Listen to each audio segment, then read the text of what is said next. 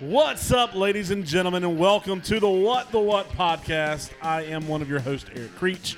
Joining me on the couch today, Kyle Whitley, and tuning in from the sanctum sanctorum of her choosing, Ashby Brain. That was magical. What's poppin'? What's up? Which one are you going to? There's one in London, Beijing, and there's New York. Oh, definitely London. London's one of my favorite places on the planet. Like, I wonder Love who's it. guarding that sanctum sanctorum. I know Doctor Strange's all about the you know the one in New York. That's Doctor Who. Oh, Doctor Who is. Is the one in London. Oh, I've, I've never seen Doctor Who. I haven't either. I just assumed. Oh, That's what I say. Doctor Who is 100% a British show, so the Doctor's British. Does he do magic? you Hmm. no. I mean, y- mm, I don't want to have to explain Doctor Who to you guys, but like, it's he like has a magic It's phone like booth. asking if the people in Star Trek do magic. I'm sure in the Hmm. context of the show, it's supposed to seem to the people that he's appearing to that it's magic, but he's actually just a very technolo- technologically advanced alien. Well, So- okay. Well, here's something I do know. Benedict Cumberbatch was one of the doctors. That's so true. Is this some kind of weird Marvel crossover from a different realm. from a different realm? Benedict Cumberbatch has never been a doctor or in Doctor He was not one of the doctors. Who He am I was- thinking? No, he, you're thinking he was he Ah, was Sherlock Holmes. Sherlock Holmes. Yes. He was Sherlock Holmes. Okay. Who was the Yeah, and- the doctor before Matt Smith? Oh, David Tennant, who was David Crouch Tennant Jr. is who Harry I'm thinking of. Yeah, David Yeah. Tennant, um, the Yeah. villain in uh, Jessica Jones. Jessica Jones. That's I, I get- I, get, all those yes. British guys mixed up. You know. He was also Barty Crouch Jr. in the Harry Potter. yes, he was. Um, Body But no, Benedict Barty Cumberbatch Crouch was um, Junior. was Sherlock Holmes, which is why it was funny that he ended up in Marvel too, because of course Robert Downey Jr. was awesome. also Sherlock Holmes. Well, and So- also their Watsons, Martin Freeman and Jude Law, have also appeared in, in the MCU as well. you also That's know who another That's Sherlock right. Holmes was? Who? Henry Cavill, who's Superman in the DC universe. Oh, we're not talking about. We're not talking about that. Why not? we're not talking Why about that, Kyle. I think we should. just were like, shut it down. Shut No. it down now. He did this a good is a, This is a Marvel discussion. No. I don't care that the Snyder Cut came out this weekend. We're talking MCU Look, on today's look. podcast, and we want to thank the listeners for tuning in. We're not Break talking it up about there. the- no, we're the world's talking about this movie, so we might as well Look, talk if about I it. can talk about Bucky Barnes ad Mm-hmm. nauseum, we can let Kyle talk about the Snyder Cut. I It's fine. disagree. You're wrong. You haven't even watched it. You don't even know. Don't. That's why we shouldn't talk about it. Don't spoil anything for me. I'm not going to spoil it. I will throw it out there this much. I told him before we started the podcast I would I would put my input on it. Uh, I haven't finished it yet. I'm watching it in sections, which they did a really cool job of breaking it down with literally like title screens to say part five with a title, and then you can just stop it and watch it almost as a TV series, which I'm really enjoying. I've come to the conclusion that the DC universe would make a much better like television style where you just get the all the information you need without them having to rush it into one movie. Because if I was having to watch this four hour movie all together, I probably would zone out multiple times. But the way they did it this way, it's a lot more you find out a lot more information. You understand why things are happening compared to whenever you saw Justice League before. It was literally like all the trailers combined and thrown into one and just scene, scene, scene, scene, scene until the movie's over. So people are going to like it. Some people are still not going to like it. I've enjoyed it a lot more so far, and I was one that didn't really care for it the first time. So even though I am a big DC person, you know, I've been very. I will definitely admit their movies Well- have not been great. You know what's interesting about that is, well, what's funny about it is I completely agree with you. And what's interesting about it is, I, you know, for all the mess I talk about DC and the movies and, you know, Zack Snyder or whatever, my brain compartmentalizes that completely separately from the DC CW Sure. Mhm. universe that I am 100% into and watch every episode. Like I have seen every episode of Arrow, Flash, Legends, Supergirl, Superman and Lois. I mean, like I've watched um the one-off they did of Swamp Thing this Mhm. summer. I mean, when it comes to DC in the TV medium, I'm a huge fan. And so Mhm. I feel like I can't be the only one that finds their cinematic ventures problematic. Not Sure. like problematic in that sense, but like it just doesn't work for me. And I I wish that like DC could understand what they're letting Greg Berlanti do in the TV medium and then see what Marvel's currently doing and somehow put the dots together that Mhm. that that could work for them. And I'm hoping that maybe the reaction to the Snyder cut will be an like an awakening for them Yeah, because I do think that if DC I mean, I say if DC got into TV like they're not already in TV, but like the DC that puts out these movies is not the DC that is behind the CW Arrowverse. Mhm. It's just it happens to all be DC backstory. So I feel like if they can make you know make moves towards trying to make all that merge together because the other thing that I think that Marvel has learned that DC still hasn't learned is that the same characters that you see on your TV can be the same characters that you see on your movie screen and vice versa. Mhm. So like the idea that you don't have to recast to move something from the movie screen to the TV screen. So like one of the really interesting things they did during Crisis when they did all the crossovers of all the Arrowverse Mhm. TV shows is they brought um Ezra oh Miller. Ezra what's Miller. his name? Ezra Miller in for just a hot second as like the Flash, as an Mhm. alternate universe Flash. But I think, and you know, I'm not a TV exec thinking about losing billions of dollars, but I think that Grant Gustin as Barry Allen could carry a Flash franchise on Oh, the big screen. You know, absolutely, yes. Stephen Amell could have been the Arrow in the DC Zack Snyder universe. Like I Mhm. don't understand why they have this this barrier in DC again. Like there seems to be a big curtain between what they're doing for the big screen and what they're doing for the small screen. And I just think that they they could really stand to like rethink that whole concept. I don't disagree with you there. Um, I, I was also a big fan of Arrow. I, I didn't really watch everything Flash or Legends of Tomorrow, but I did, was a big Arrow fan, and I watched all the crossovers and stuff, and just liked how everything with that flowed really well. I think the storytelling's better, and I think that's where you have to kind of like measure like you know storytelling versus what's going to make the most profit, Mhm. and Right. and I, I think what y'all were talking about is, you know, for the DC or the Justice League type thing, there's so many backstories and so many different things. It would serve the storytelling better to be in a television format. Mhm. Um, but unfortunately, you know, there's probably less money to ma- be made that way. But I don't know that now because Disney Plus is putting some of their bigger characters, maybe not their biggest, but I mean, they're crowning a new Captain America in Falcon and the Winter Soldier, and I would say that's one of their bigger characters now. Mhm. So I mean, it's not Steve Rogers, but you know, it, it is what it is. I've made the argument over the years that the X Men would be well served to be in a television episodic format because there's so many characters in the X Men.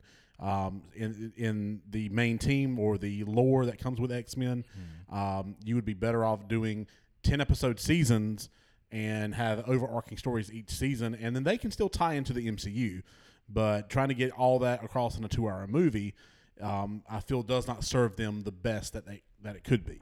Right. Um, they've had some good X Men movies, but they've also had some bad ones that would have really had been um, better served to have extra time, um, so they wouldn't feel like they're jamming everything into a two and a half hour movie.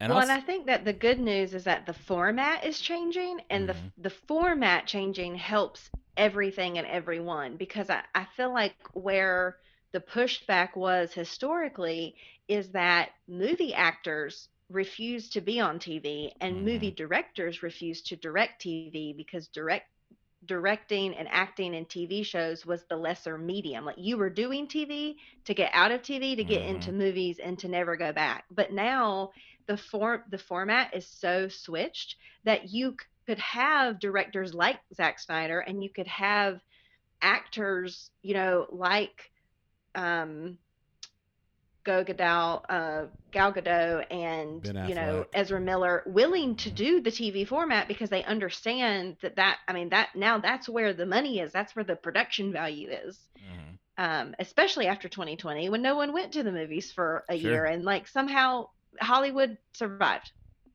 Well, just You just know. to wrap it up a little bit about DC, but I will say I was the same way. Like Flash is my favorite uh, CW DC series, and I love Grant Mhm. Gustin. I think he does an amazing job, uh, and I really like him as the Flash. And I remember when it was brought up, like I like Ezra Miller and some of the other things I'd seen, but I was like, I don't know how this is going to work out as the Flash because that's two different type of people. You've already got an amazing Flash. Why don't you put him in? The whole world said that.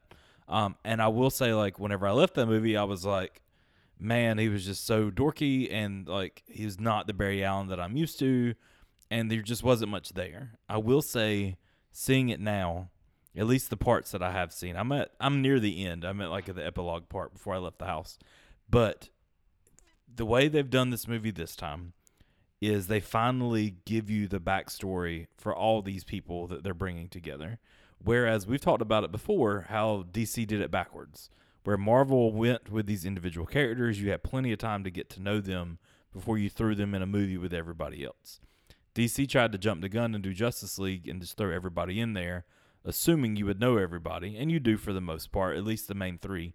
But then all these other characters were very much really quick scenes. I'm grabbing you up to join a team. I don't really care to know anything else about you. You've got powers. We need you. Come on. Versus the way they've done it this time. Like honestly, and like I said, I've only seen Justice League one time beforehand, and it was in the movie theater, and I do think I like dozed off in the midst of it. But I didn't remember hardly anything about Cyborg, or at least any backstory of Cyborg. I remember him just being who he is and knowing what I knew before I went in, and him having some powers. I remember the Flash having some funny like scenes that were a little quirky, but then honestly, he ran around a whole lot and shot lightning and did things.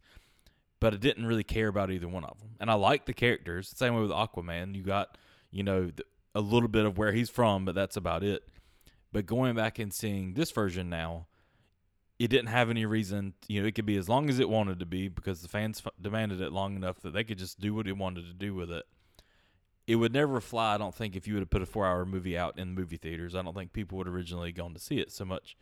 But there was so much already recorded and so much back history that each of these characters, by the time you reach the ending and the fighting and everything else, you have so much more appreciation for each of the heroes, their lives in general, beyond just joining up to be part of a super team, but just the lives they live. Cyborg has such a deep history, or like just his life. He's got a really great story around him that I didn't appreciate enough because I didn't have any of the information about it. Barry Allen the same way. You get more of that, and even when Ezra Miller has his dorky moments and quirky moments, like you appreciate them at these moments now because you've learned more about him instead of just being thrown these little moments.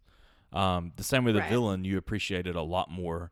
I did at least this time because I had more of a history of this villain and not just some big thing. And I will say too, I thought about when I was watching. I'm always the guy that's like, they keep throwing all the CGI stuff in here, and it's just way too much CGI. There's tons of it in this movie, um, but I think at least this version was done well. Um, there are plenty of scenes the same way. We've talked about some other stuff where it just jumps reality and it's just full blown CGI the entire time, but it it looked better. I didn't get taken away. The actual villains looked like they were there fighting them and stuff this time. But um, Well, you've convinced me to watch it, and that's that's the highest praise I can give. you may hate it. Like I'm not saying because I've seen online. Like I'm, I've mentioned it before. I try my best now not to jump online and read ahead and jump ahead and everything else. I've seen some like not giant reviews, just people leaving comments on stuff like on Instagram or whatever. And you've got some people that are like, "This is amazing. We, sh- you know, they should allow him to do the second one now. There should be a second one because it leaves it open, and there's so much more to it now. You know, there's tons of that, and then right there beside of it, there's obviously people that like that sucked. It was a waste of my time. You know, where I saw the first one and hated it. Why would I ever watch this one? I mean, everybody's gonna have their opinions, and this, and you're totally entitled to that. I definitely, like I said, I haven't quite finished it yet, but I've enjoyed this one a lot more. But I have also as well watched it more so as the way I would a TV show versus the other. And like you to your point too, and, and I'll be quiet, but um, you're talking about TV shows and the formats and stuff that were you know actors and actresses jumping into now, and you got to look how Disney doing Disney Plus is giant, you know, compared to previous you know years past TV. you know companies or whatever. Same way where DC's you know you know teamed up now with HBO. Now HBO is bigger and they can do more things. And I know they've talked about doing a miniseries, miniseries like Ben Affleck as Batman. Um, I haven't dug into any of that, so that could all be fake. I could be telling you fake stuff right now. But I do remember at least seeing an article at one point. There's the possibility. I do feel like you're going to see from this reaction at least people wanting to see more, at least intrigued to see more. Now, where they go with that, I don't know, because there's already you know another Batman movie that's in progress that we've already seen a trailer for. Uh, and I know that's in a different world, the same way they did Joker and did it in its own, you know, entity and everything else. Who knows what they're going to do going forward? But um, I definitely appreciated this movie a lot more than I did the first time I saw it. And I'll be quiet now. Can we get back to Marvel, please? Maybe Every action has its opposite. Okay, sorry. that's the wrong movie. That's not Marvel either. It's on well, Disney Plus. Disney owns it too, so who knows? Look, is it is it an episode if someone doesn't bring up Hamilton?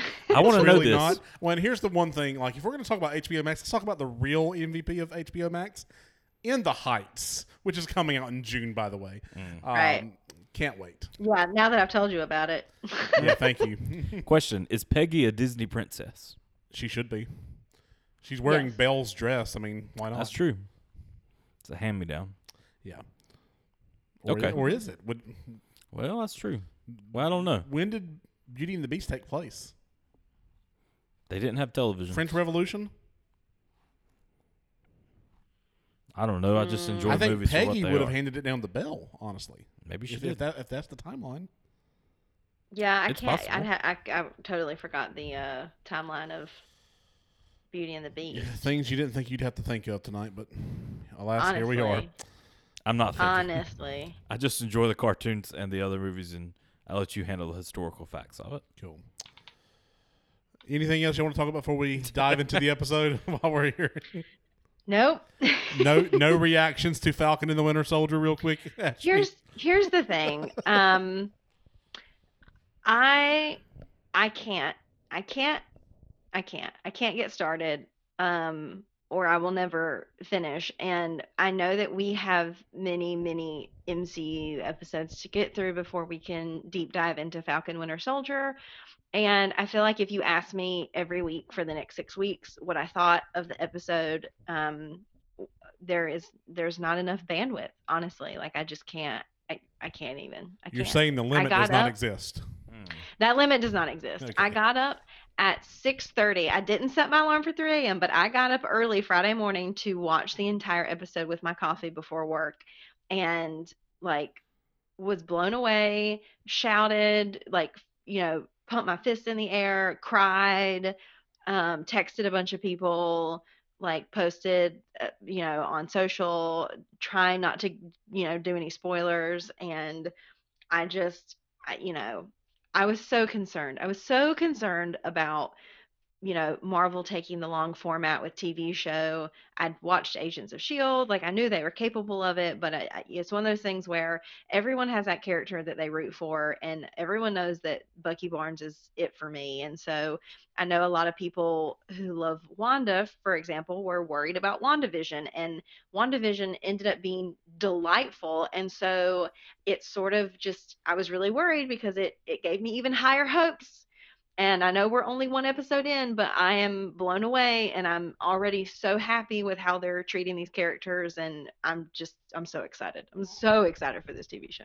I, same way with I mentioned before. Like I've tried not to watch every little thing leading up to it, so I came into it very vaguely, knowing like what we knew from, um, from Endgame and everything else, and kind of knowing where it was heading from there. But it was really cool. Like it took me by surprise, at least how the first episode was handled. Same way, I'm not going to go in like a deep, you know, information about it, but the way just where every person is positioned currently and just how things are working, it you know it put a brand new spin that I was not expecting at all. You know, coming into what, you know, just seeing trailers or whatever else coming up to it, I just expected something different. But I like this better than what I was expecting. I'll just say Yeah. this: No, you can't get Captain America. We have Captain America at home. That's right. All right. I will say, I was, and I, the only line I'll say was Erica looked at me and said, That's not him. Look at his chin. And I was like, okay, well that that makes sense. We'll leave it there. Yes. Well, Uh, thanks, yeah. ladies and gentlemen, for joining us uh, as we talk about all things DC and Marvel. Please subscribe to us on Apple Podcasts, Stitcher, Spotify, or wherever it is you get your podcasts. And of course, rate and review us five stars. Okay? Or we'll send you to the mirror dimension. Have fun with that. Uh, please follow us on social media channels by searching for What the What Media. All one word. All one word. Yep, we're on Facebook, Instagram, and YouTube. We're also on Twitter at WTW underscore media. Please share this with your friends. Last week on the podcast, Kyle and I discussed 90s sports celebrities. We had a good time with that. We really, We did. really laid back episodes as Kyle is I literally just laying back myself. on my couch here. Um, Well, I just thought some about you know literally, Falcon Winter Soldier made me think about you know being on a couch. No spoilers. No. On today's episode, we are taking a deep, Deep dive. dive. You need to hold your mic to your mouth into 2016's Doctor Strange. Here's your spoiler warning for today's episode. While Doctor Strange is our primary focus, we may be discussing any and all things related to the Marvel Marvel Marvel Marvel. Cinematic Universe, including Marvel television shows like Agents of Shield and Agent Carter, tie-in comics, any of the other 22 MCU films, and possibly even the DC universe too, because why not? Might as well. Um, so with all that said, let's um, let's jump into the New York version of the Sanctum Sanctorum in Ashby. Please recap this movie. I feel like it's been a while since I've done a recap. Um, It's this recap is brought to you by uh, IMDb. Um, I'm I'm gonna I'm gonna base this loosely off of their synopsis just to give me a, a guideline. I did watch the movie recently. It, I remember it being very good, and it's still very good. So um, I'm just gonna use this to help me make sure I don't skip anything. So we start the movie with um, a sorcerer and his gang, who we later come to know as Caecilius, uh, breaks into what we also come to know as one of the Sanctum Sanctorum's uh, libraries, and he ends up beheading the librarian, yikes, and tearing some pages out of a book. And then they try to escape, but they're followed by the Ancient One, and um, they end up bending and folding and reshaping reality and the streets and the buildings and there's a lot of really cool CGI and there's sort of a fight and then um Caecilius escapes with some of his henchmen, and then we cut to Dr. Stephen Strange, um, who is performing a very delicate brain operation. And as he finishes, another doctor named Christine Palmer rushes in to show him an x ray of a patient with a bullet in the brain. And he ends up doing his, you know, very haughty doctor act and he saves him. And um, he makes one of the other doctors look foolish in the meantime. And then he and Christine have some banter, and you can tell that they're sort of a relationship, you know, there that's a little undefined, but they're clearly sort of on again, off again lovers. And um, he invites her to an event that he's going to later that night, and she declines, and he goes off and gets really um, expensively dressed in his expensive condo and gets in his expensive car and rides off into the expensive sunset and then promptly crashes his super expensive Lamborghini um, while he crashes, we watch as the dashboard like wraps basically around his hands, and then he plunges into the river. And Don't text and drive, ladies and gentlemen.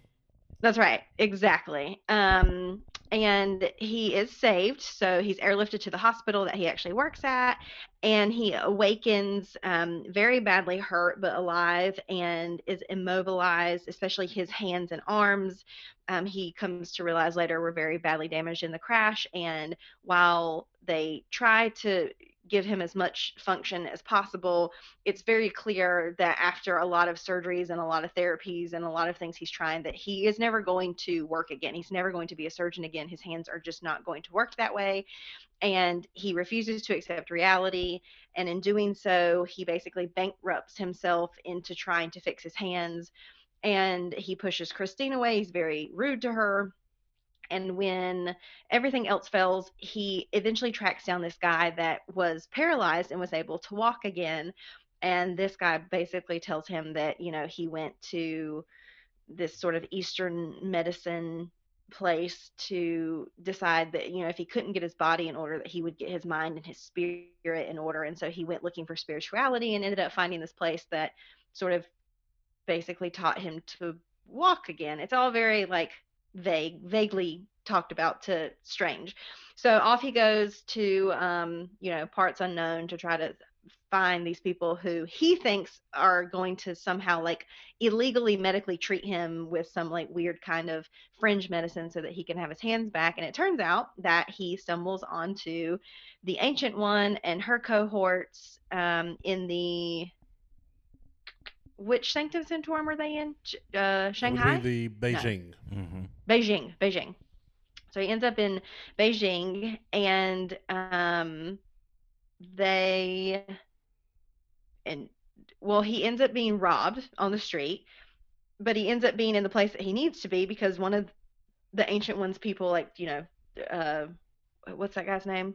I can't remember. Mordo? Uh, Mordo, Mordo, Mordo, yeah, Mordo. um, saves him from the muggers and then te- uh, uh, t- takes him into the Kamar-Taj where he finally meets the Ancient One. And he's still under the impression that there's going to be some weird medical practices going on. And she basically tells him that, you know, she's a mis- m- mystical, uh, mystic kind of guide person who can align the the body and bend reality to make things, you know, bend to her will. And so you know she's not going to do anything medical to him. She's just going to teach him spiritually to like align his chakras and basically he will be able to control his hands from shaking.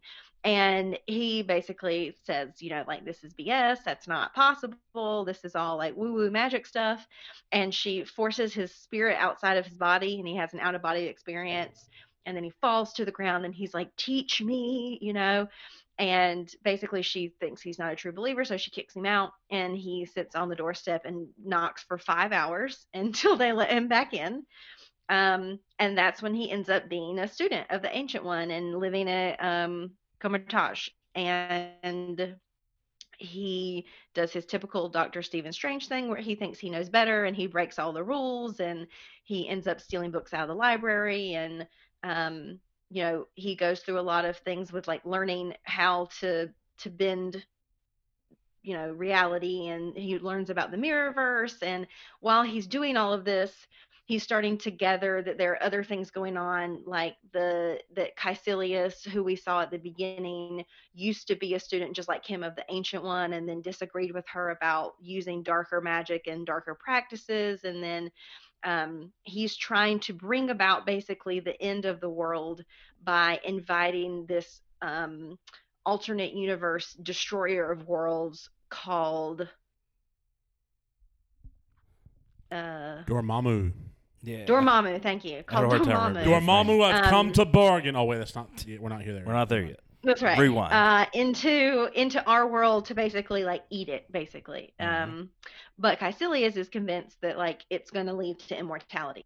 So anyway, long story short, the uh, Caecilius's gang breaks into all the um, sanctums at once, basically looking for uh, the spell that will bring Dormammu into our world and um, they end up killing a bunch of people and then um, dr strange defeats them temporarily at the new york sanctum and then the ancient one and mordo show up um, and the ancient one uh, confronts stephen about not being you know ready to be a part of this world and he's just in it to fix his hands and he's not in it to save the world and he's you know he has to make a choice about being selfish or not. And then there's a fight in the hospital where they're like all having out of body experiences and then the ancient one is killed um, and Stephen has to make a decision about whether or not and Christine is involved in all this and there's some really funny scenes in the hospital where you know sh- he's scaring the mess out of her by appearing to her in his like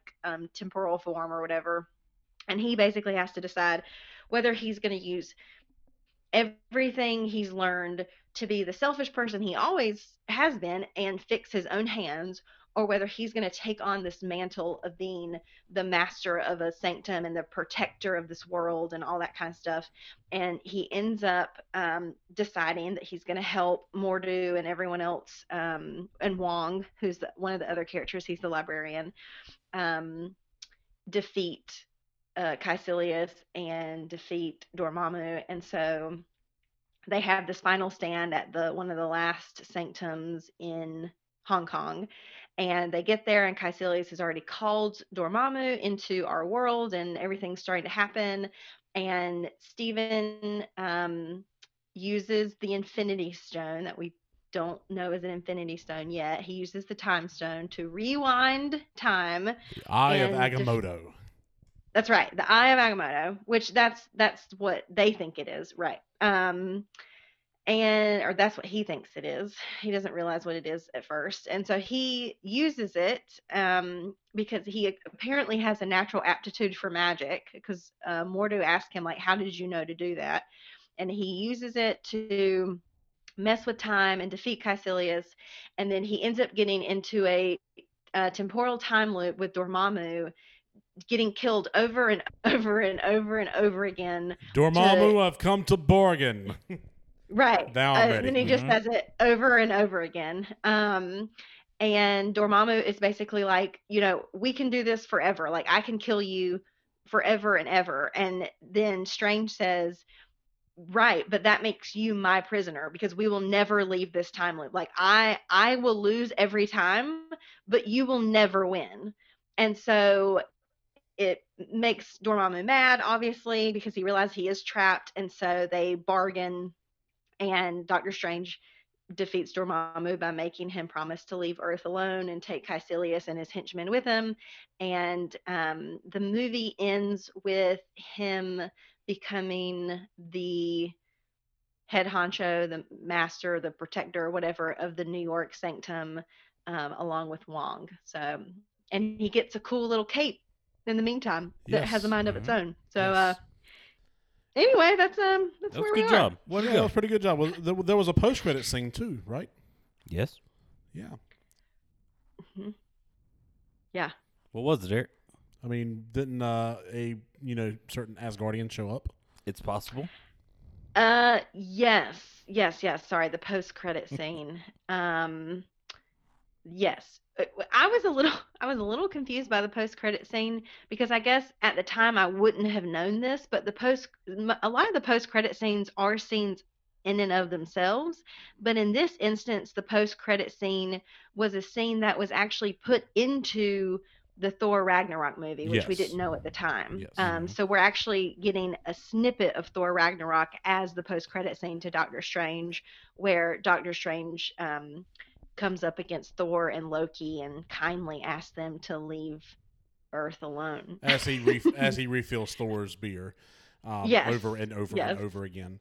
Um, Yeah. and that's not the first time that it's happened. They actually did that in Ant Man, I believe, as well. Okay. Uh, where they um, Captain America has Bucky chained to like a radiator or something, and Falcon comes in and says, "I know a guy who can help us." And that same scene was in Civil War as well. Um, Oh, okay. So there- Forgot about it's it's similar, um, but not quite the same. I was a- just know they didn't do that very often. No, Normally, not- the end credit scenes were standalone. Yeah, a little teaser. Yeah. Um, there was also another post credit scene with Mordo um, going to um, Jonathan Pagong or whatever his name was, who uh, used magic to heal himself, and then he never helped with the magic stuff, and Mordo literally took his magic away from him and said the world Oh has wow, Pangborn, the yeah, the Pangborn, that's his name. Yeah, Pangborn. And Mordo said this world has um, too many sorcerers. Um, you know, so Mordo's being positioned as a villain in a future Doctor Strange movie. Uh, with Oh, that, wow, with that that's poster. upsetting. Yes. Look, people with rigid belief systems, I mean, you know, that can go either way. You know, you, you think you're a good guy, you end up being a bad guy. Mhm. Yeah. I mean, just ask Caecilius. So, I mean, a, Yeah, exactly. a key way to know you're a bad guy is to listen to the background music that's playing whenever you're during your Ooh, good point. life. Good Very point. good. That point. usually will reveal which way it is. cool. So you're saying that the ominous symphony following me around is trying to tell me something? Yes, take I mean, you, key- you take what you want to from that. I'm just just listen to see if they're in the major or minor scale. It'll let you know. yes. Okay. If it starts sounding like Jaws, if it sounds happy, then it's probably good. If it sounds like Jaws is Mm. about to come up, you're probably up to some no good. Okay. So you mentioned his his cape, and then Uh-huh. maybe uh, like uh, it keeps reminding me of the magic carpet from Aladdin. Pretty much. That's what I relate it to. Where like you don't really hear it talk, he doesn't do anything, but it has a very funny personality amongst itself. That's some pointless information for me, Kyle Whitley. the cape slaps Tony Stark's hand in Infinity War. It's pretty hilarious. So, um, hmm yes, very trusted. It's a whole new world. Trusted side- sidekick there. Well, Doctor Strange is the 14th film in the Marvel Cinematic Universe, directed by Scott Derrickson, who saw Inception and was like, "I can do better." and um, yeah, Scott Derrickson directed this movie. It stars, as we mentioned, Benedict Cumberbatch, who was not on Doctor Who, um, as well as Rachel McAdams, Benedict Wong, Benjamin Bratt, Mads Mikkelsen, Tilda Swinton, and I cannot pronounce the guy who played Mordo's name. Uh, I'm not even going to try to butcher it. Just look it up, um, and I will promise to get better pronunciation next time. Um, it came out uh, originally had its world premiere in Hong Kong on October 13th, 2016. Released in the United States on November 4th as part of Phase 3. Grossed over 60, 677 million worldwide. Was met with praise for visuals, musical score, and cast, and received an Academy Award nomination for Best Visual Effects. And a sequel is scheduled to come out on March 25th, 2022. So around a year from now. Um, we should be getting Doctor Strange in the Multiverse of Madness. With all that said, how did y'all enjoy this film? Did you like it? Hate it? Meh. Somebody talk here, please. I feel I feel like um you know one day you're going to make me sit down and actually you know rank my MCU movies Oh, so that's that I the- that's the end game. answers. That's the Um, end game. Endgame's in Oh, okay. Okay. I like it. yeah, I like that when it. we get done, you know, when we finally get caught up in 2024 with all the Marvel Okay. stuff, we will right, rank we're going to have to rank them We'll rank everything. That'll be our Um, five year anniversary show. I mean, I feel like so I feel like you have to put in in my mind what what ends up screwing up my rankings is I I categorize the Marvel Cinematic Universe into tiers. So there are tier 1 movies and tier Mhm. 1 movies are like the Captain Americas, the Thors, the Iron Mans, the Guardians, like those are the like the headliner movies. And then the tier 2 movies for me are, you know, like the Ant Mans, the Doctor Stranges, the Captain Marvels, like the one offs, um, or the ones that are meant to be like fillers that aren't like the holy trinity of Captain America, Thor, Iron Man, whatever, um, and aren't the tag team movies, but that certainly move the plot along. Um, and so to me, if you if you think about tier two movies, then Doctor Strange really ranks up at the top for me. Um, but if we're if we're if we're including all the Marvel movies with all of sort of those like big big ones, then I mean he's probably going to end up somewhere around like 15, 16, 17, you know? So Mhm. like so I, I feel like when I rank Doctor Strange it, you know, it it can seem like I don't like him, but I really really love this movie and I remember really loving it when it came out. I agree with exactly what you're saying. I was thinking about it the whole time I was watching, and it keeps resonating with me now. As if you were to ask the majority of people that like Marvel movies, I don't feel like the first character the most time they're to list is like, oh, I'm a huge Doctor Strange fan. And I don't mean that negative because I know there are people out there that are giant Doctor Strange fans. The same way that, you know, Ashby loves Bucky and I like Nightwing. And, you know, it's the random characters that have a good part and they're very important, but it's not the people you necessarily think of first. Um, now, I'm sure the comic wise is a little bit different. I knew Cat or I knew Doctor Strange some from like different comic books I read over time. Um, never like an individual Doctor Strange book, with just ones that are bigger events that he's part of. And I always knew he was super powerful. I always knew he was someone that was considered very intelligent. But honestly, I didn't know much more than that about him.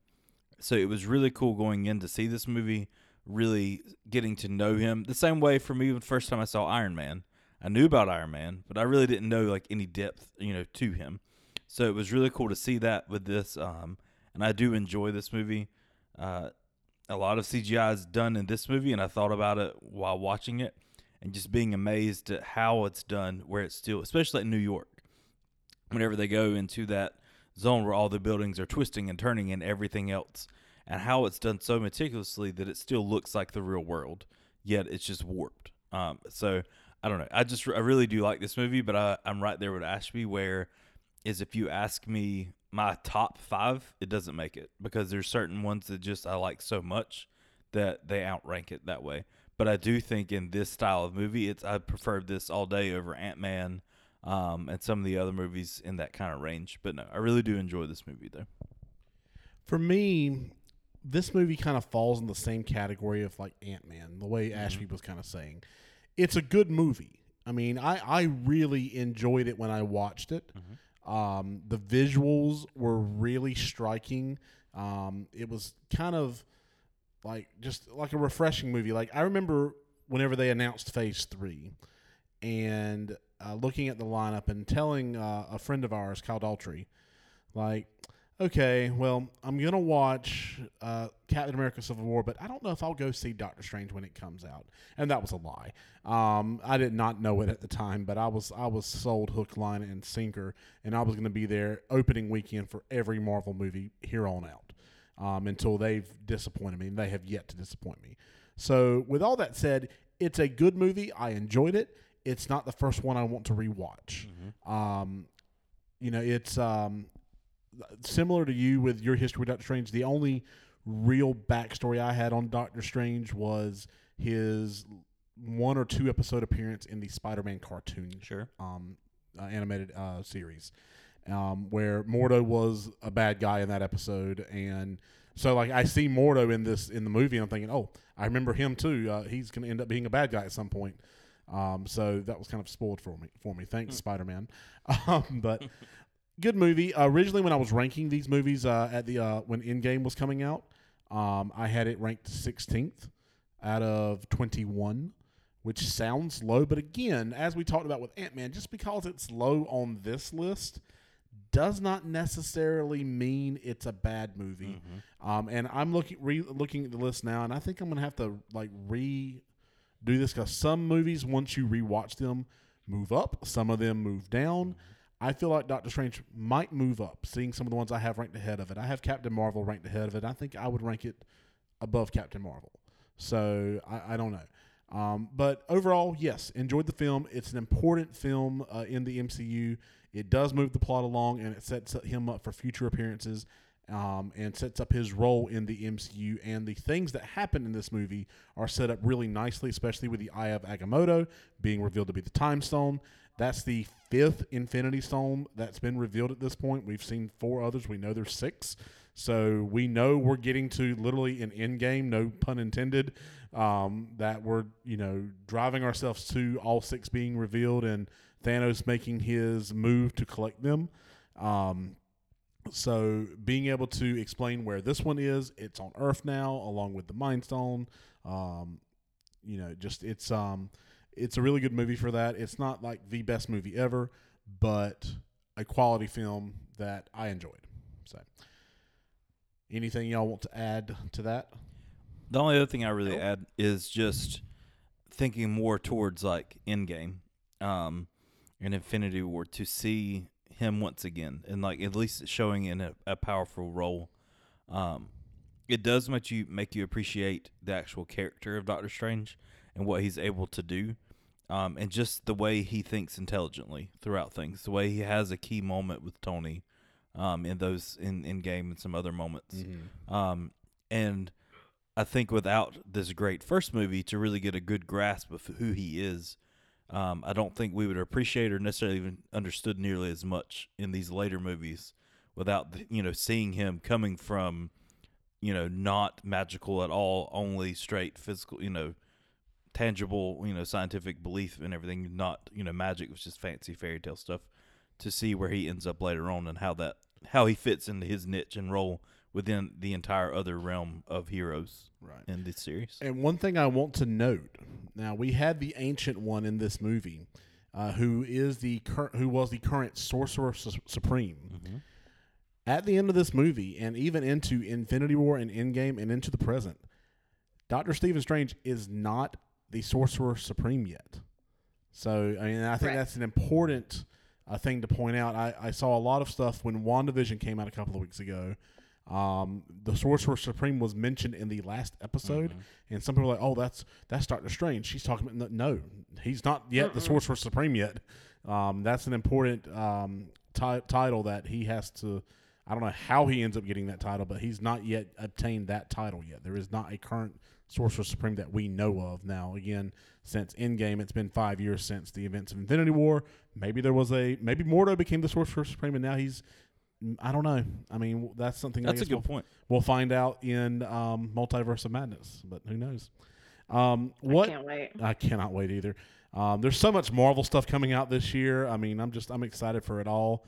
Um, but going into next year, when hopefully we have had our fair share of Marvel stuff this year, I'm hoping I'm still excited about Multiverse of Madness come next March. Um, what worked the best in this film?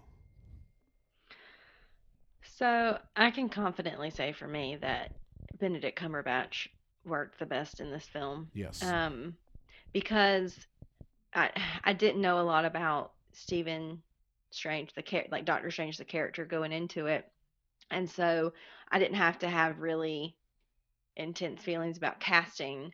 Um, and at this point, I feel like anyone who has issues with Marvel casting should learn from the history of Marvel casting that they rarely get it wrong. So you know, I there's was, that. I was reading something on the casting director this week. Uh, she has casted every Marvel movie except for the Incredible Mhm. Hulk, and I'd say every nine point nine times out of ten she's nailed it. So Yes, 100%.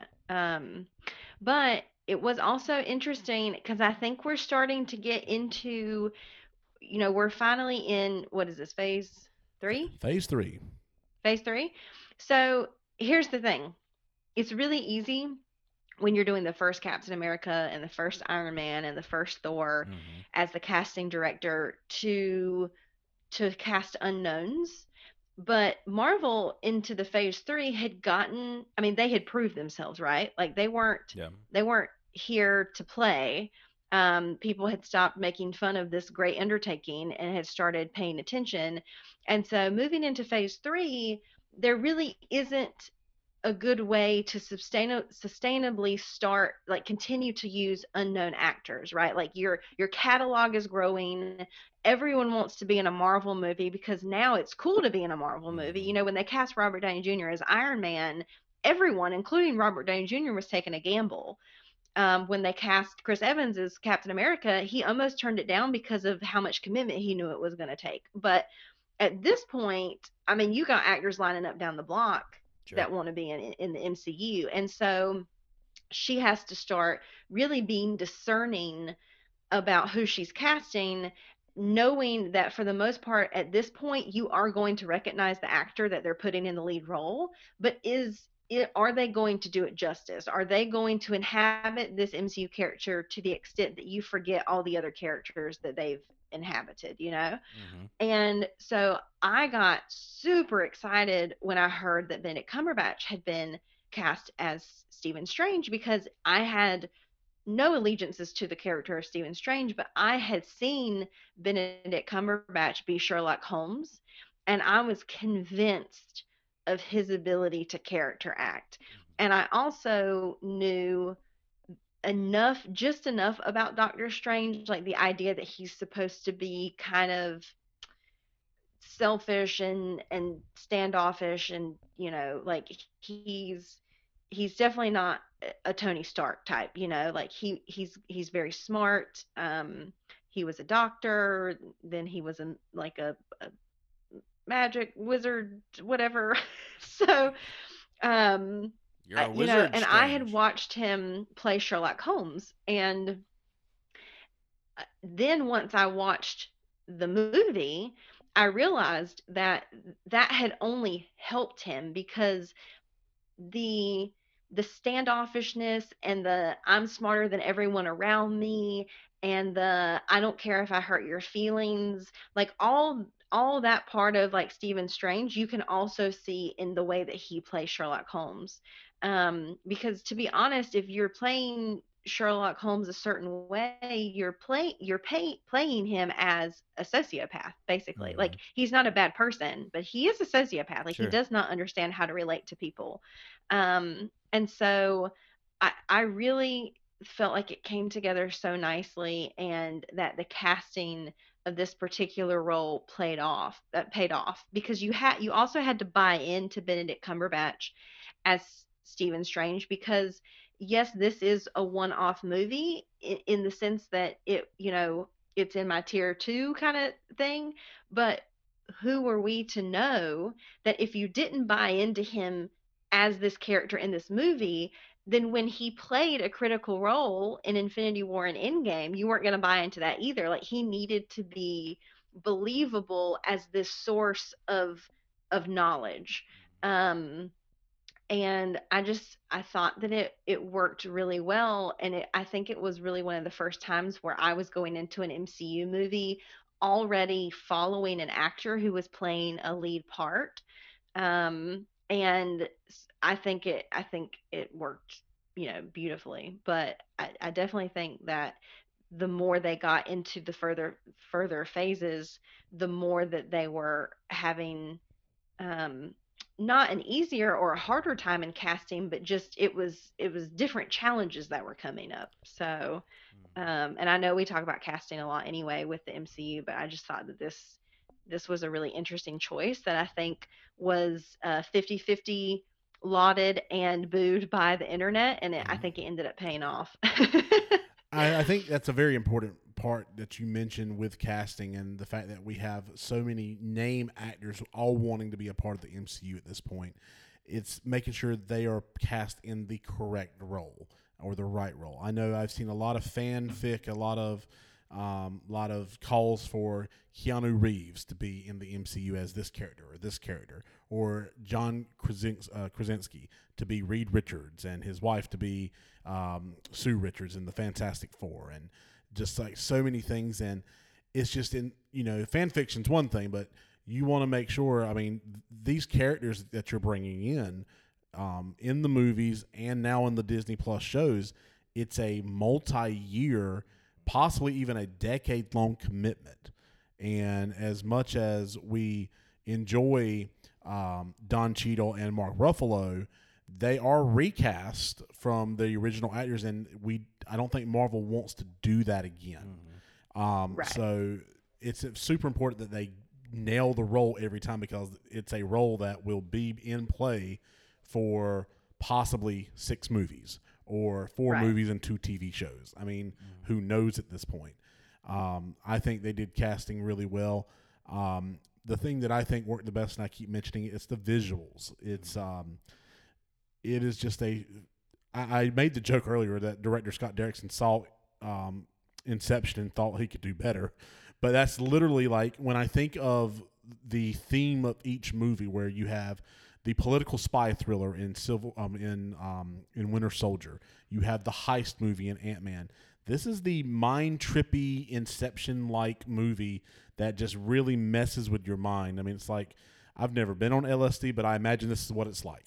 Yeah, I mean, mm-hmm. um, but it's just it's beautiful to look at how the mirror dimensions and uh, how everything just kind of. I mean, I can't even describe what I was seeing it's true. Um, it the, the colors in the dark dimension. I mean, just there's so many. Like whenever she pushes, uh, the when the ancient one pushes Doctor Strange's like life being or essence or whatever, however it's described, and you know he just starts falling through all these different dimensions and realities right. and stuff. It's just it's so which beautifully I don't done. know if it was um this probably fits in a different section, but you reminded me of it. I don't I don't know if it was supposed to or not, but to me what he was floating through looked a lot like the quantum realm. And it's yeah, it's possible. I mean, like that's that's another dimension that um I, I wouldn't put it past them. Honestly. I watched one like review uh like on YouTube. It was kind of like you know recapping, and they talked about that a lot, and they talked about the different dimensions. And there's one particular part of it that they said is the quantum realm. You can tell in the same way you later see Ant Man and them going through it. There's a, at least one part of the all the different places he was going through is very much the real like quantum realm is one of the realms he went through. In, a, in addition to some other ones, um, I totally agree with both of you. Uh, I think you know the casting was a major part for this. I'll be honest, I didn't know a ton about him before seeing this movie. Um, but seeing it, I loved it. You know, from what I knew from the comics, he looked very much, you know, the character. He pulled it off really well. Um, and in the comics, there's often a a little bit of back and forth between him and Tony Stark, and so you really get that as well in these movies. You know, later on down the road.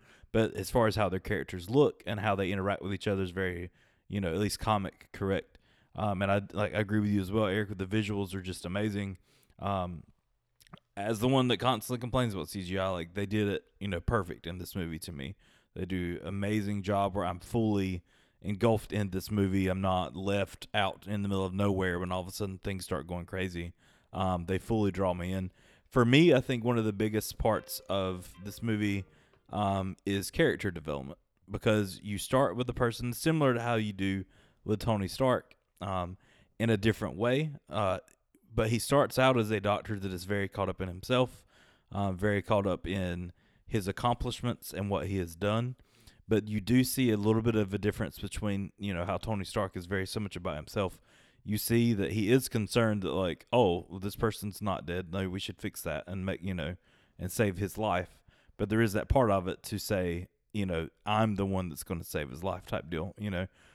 And he grows the same way. He has his wreck, his hands are destroyed um, and his life is destroyed because everything he has is tied in to you know his career and his accomplishments versus anything beyond that. Um, and I, I, think a little bit of difference too here is I didn't realize it until later as he's sitting there trying to write his name, um, and Rachel McAdams' character comes in and talks about his funding or whatever, like he's talking about this side or the other. Um, he's lost everything. He doesn't have all the money that Tony Stark has to fall back onto.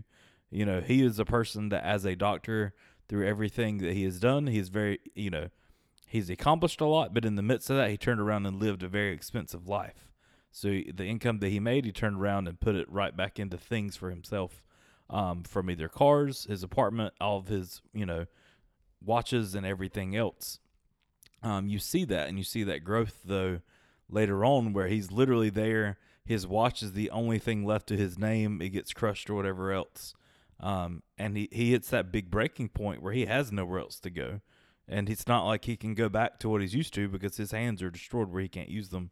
Um, but to see, and I actually mentioned this a little bit earlier, but to see by the end of the movie, his hands still aren't fixed. Like they're still shaky. Like they're not, you know, maybe not so much as before, but like with all the powers that he has had and all the time he has spent, he, you know, learns so much more to care for the world around him, the dimensions, everything else, and do what's best for you know the better good versus I've figured out how to use all these powers. Let me fix myself and get back to that personal gain all over again and buying a bunch of things and doing a bunch of things. So um, it's subtle in the way it's done some out, some parts throughout the movie, but just to see his you know the growth of the character throughout the entire movie makes you really appreciate him and just you know be for him by the end of the movie. What nitpicks did you have with Doctor Strange? The movie, not necessarily the character. Mm-hmm. Although you could have nitpicks about the character too, I guess. Sure. How about you, Ashby? What nitpicks do you have? I feel like the I, I don't I don't really have any nitpicks, but I, I feel like I have some weird recovered memory about people being upset regarding Tilda Swinton's casting. And I, you know, some things I dig deep into and some things I just don't. And this was one of the things I didn't. And now I wish I had looked at it so I could be a little bit more well spoken on it. I can give you but some background it, on that if you need me to. Okay. Because it, it was confusing so, to me. They seem to be the issue seemed to be that it looked like whitewashing casting, where they were putting a white woman in the role of someone who should be a traditionally Asian character played by an Asian actor. Yes. And I was under the impression, and they say in the movie that she has a Celtic origin, that her mm-hmm. history is Celtic, and that explains her being racially white while also being seeped in mystical Middle Eastern practices. So I, I was a little confused about that. So traditionally um, in the comics, the ancient one or the character that Tilda Swinton is playing, the ancient one, is a Tibetan character. Um, Okay. With the politics behind Tibet and China, Marvel did not want to risk upsetting the the box office in China by casting a Tibetan actor or making a statement about that. Um, Okay.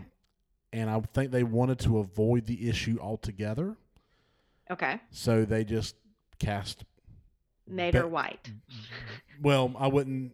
Th- that would be a, you know, a broad way of putting it. But yes, right. um, It just sounds like damned if you do, damned if you don't. basically that's what it was. Like they were in a tough spot, and they just said, you know what, we're going to cast best available actress here. I mean, it's usually a man in the comics too, so they cast a woman. Um, so I guess you could say a little bit of progress here. I guess I don't know. Right. Okay. Um, okay. And I felt like Tilda Swinton did a good job Sure. in the role. she did. Um, She but they, it was just that it was a very weird spot for them to be in because again, if they had cast a Tibetan actor or if they had said the um, character was Tibetan, then China would probably not have carried this movie in their uh, theaters. That's so interesting. I I did not know anything about the didn't either. socio-political ramifications of China and Tibet. So now I have something since to look Tibet into. But Ti- Tibet considers itself a free country and China does not. Like China Gotcha. considers Tibet to be part of China, so there's a big issue there. And that you like, like I said, I would I would consider like or I would uh, encourage like I am not an expert on that. That's a very like v- broad scope of explaining it. Um, so I would encourage you to look into it yourself and get a better understanding from someone who is not me. right. But that is Sounds the a lot like like Russia and the Ukraine, Yeah. same situation. very Anyway, Yeah, that's a that's a um, very that's that's the broad strokes of the situation with the ancient ones. Um, Gotcha. and Okay. Well, other I mean.